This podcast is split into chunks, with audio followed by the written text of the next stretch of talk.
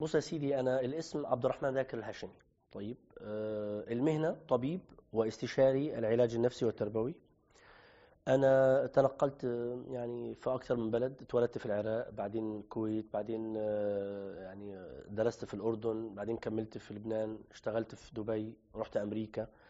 ودلوقتي ما بين الشرق الأوسط وأمريكا. آه، مشتغل في ما أسميه فقه النفس. هو عبارة عن منظور أقدمه من حوالي قرابة العشرين سنة حول المنظور الإسلامي للنفس الإنسانية مم. بس بتأصيل شرعي علمي وهكذا. أشرف على مركز آه، اسمه مركز مكاني دلوقتي. هو عبارة عن اللي هو اللي إحنا قاعدين. فيه المفروض يعني. آه هعرفك دلوقتي على ال- ال- المكان. إنما آه، هو عبارة عن آه، عيادة ودروس ومحاضرات وأنشطة وعلاج للأطفال وهكذا. ده باختصار آه، عبد الرحمن.